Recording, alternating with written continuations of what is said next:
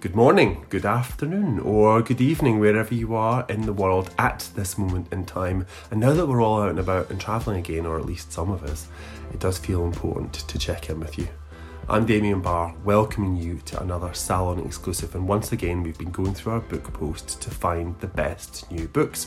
And there are loads of great debuts, and this is a debut memoir. It's called Muddy People A Muslim Coming of Age, and it's by Sarah El Sayed. It's the story of a family migrating from Egypt to Australia and the challenges they face in adapting to a different culture. They moved to Brisbane just a few months after the events of 9 11, meaning they have to overcome all kinds of racism from the majority white community. And boy, is this a redefinition of microaggression. These scenes are diffused by Sarah's ability to find humour even when things seem grim. And her Baba's lost in translation mishaps are relatable for anybody navigating a new culture. Sarah also grew up with pressures at home where there were a lot of rules stemming from her Baba's cultural expectations of young women. Rules like good girls don't wear bikinis and no moving out without a husband. But there are contradictory social norms emerging from reconciling tradition with her new lived reality. As The Guardian puts it, this book is a reflection of moving between the lines that are drawn for us as children, as girls, as migrants as we come of age. Here's a reading from Muddy People by Sarah. Hello, my name is Sarah El Sayed, and I am thrilled to be reading exclusively for the listeners of Damien Barr's Literary Salon from my new book, Muddy People.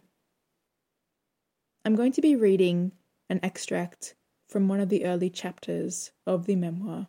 This captures some of my earliest memories as a child growing up in Alexandria in Egypt and our experience as a family migrating to Brisbane in Australia in southeast Queensland and all of the conflicts that we experienced growing up in what is a white dominant community here.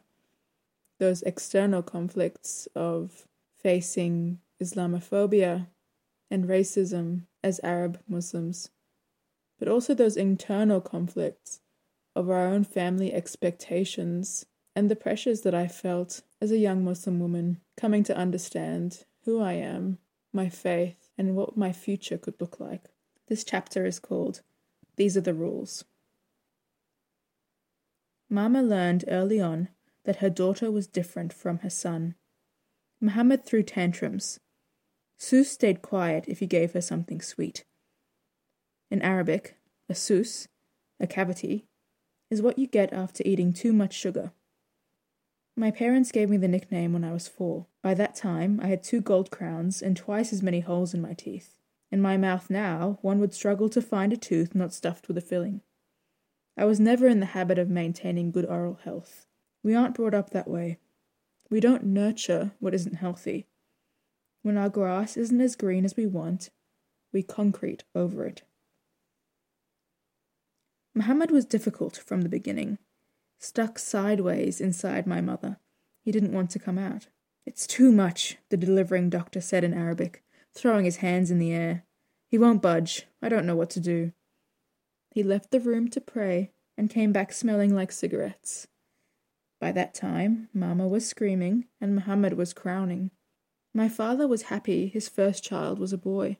They named him Muhammad, like every other baby boy born in Alexandria, Egypt, on that day. When my grandparents came to see him, the nurse brought the wrong baby. That's not my son, said Baba.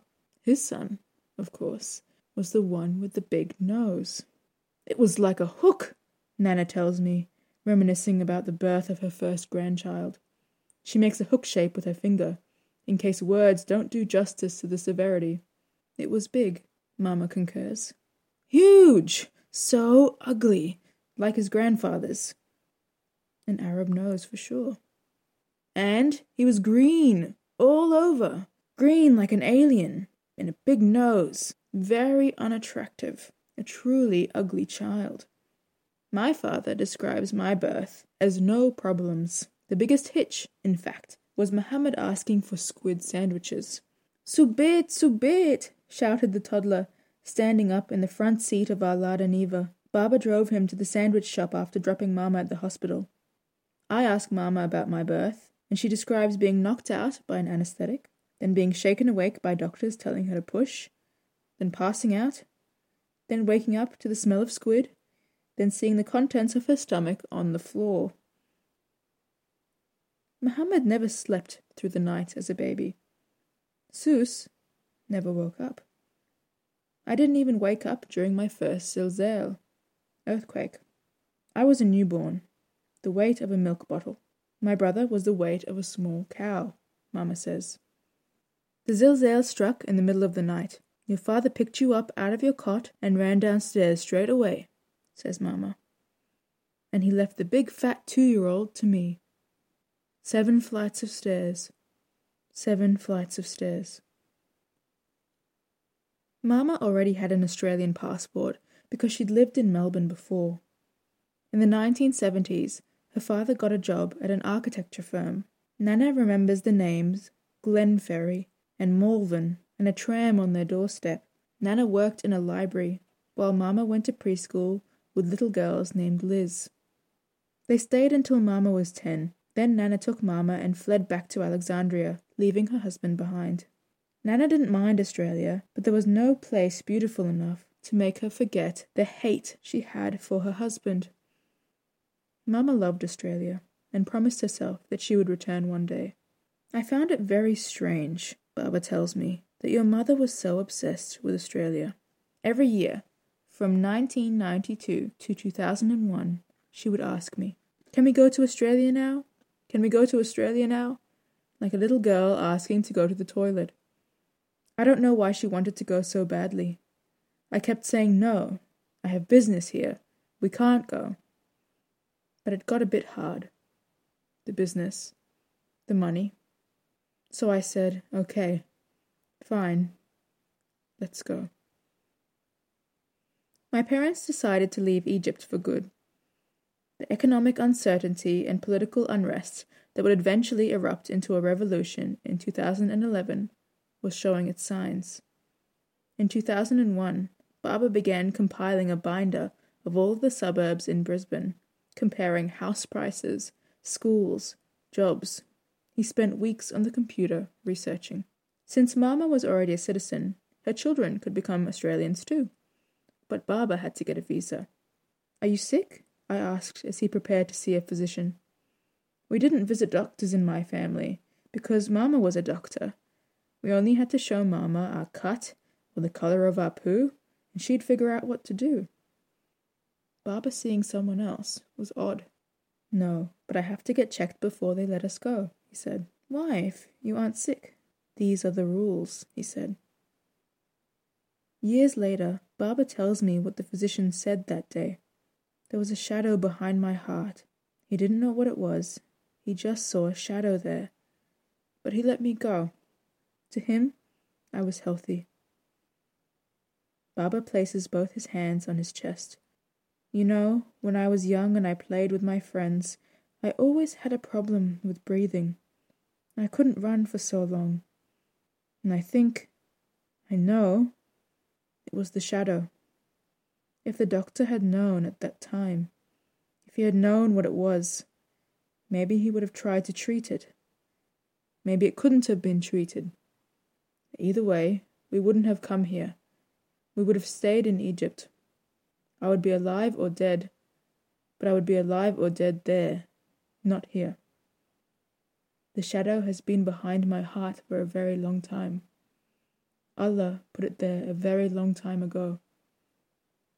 In his bedroom, twelve years after his first doctor's visit since marrying my mother, Baba's lymph nodes swell and press against the nerves in his back, his abdomen, and behind his heart, and he falls to his knees.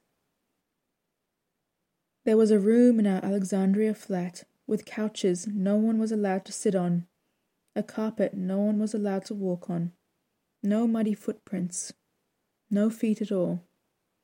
Most families I knew had this a salon, a facade for friends, A gold framed picture of my parents on their wedding day hung on the wall. It was near the balcony, and in the afternoons the light would catch on the frame and on the edges of the furniture. When we moved, we took at least one thing from every room. From the living room, videotapes of Teletubbies and family celebrations. From the kitchen, plums to eat on the way to the airport, which ended up giving us all diarrhea. From Muhammad's in my bedroom, Harry Potter and the Philosopher's Stone. From my parents' room, the Quran. But we did not take a thing from the salon, from that sunny room. That room was to be preserved as it was, at all costs.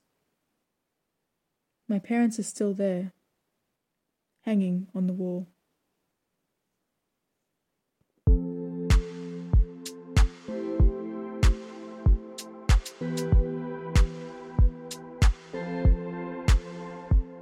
Sarah, thank you so much for sharing your stories with us, and I know just what it takes to put a memoir out there in the world.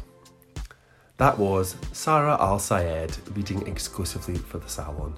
Muddy People is published by Greystone Press and is available now in all good bookshops, and it's a great one to get from your local indie, or as ever, you can get it from us through our bookshop on bookshop.org, or you can head to your local library. I'd be very grateful if you could share this episode, especially with our listeners down under, and we have lots of them. Hello, everybody. Hello, Gertrude and Alice shoppers. Please make sure that you subscribe to our podcast on your preferred streaming service so you don't miss an episode, and we've got some new ones coming up. Thank you for listening, and join us again soon.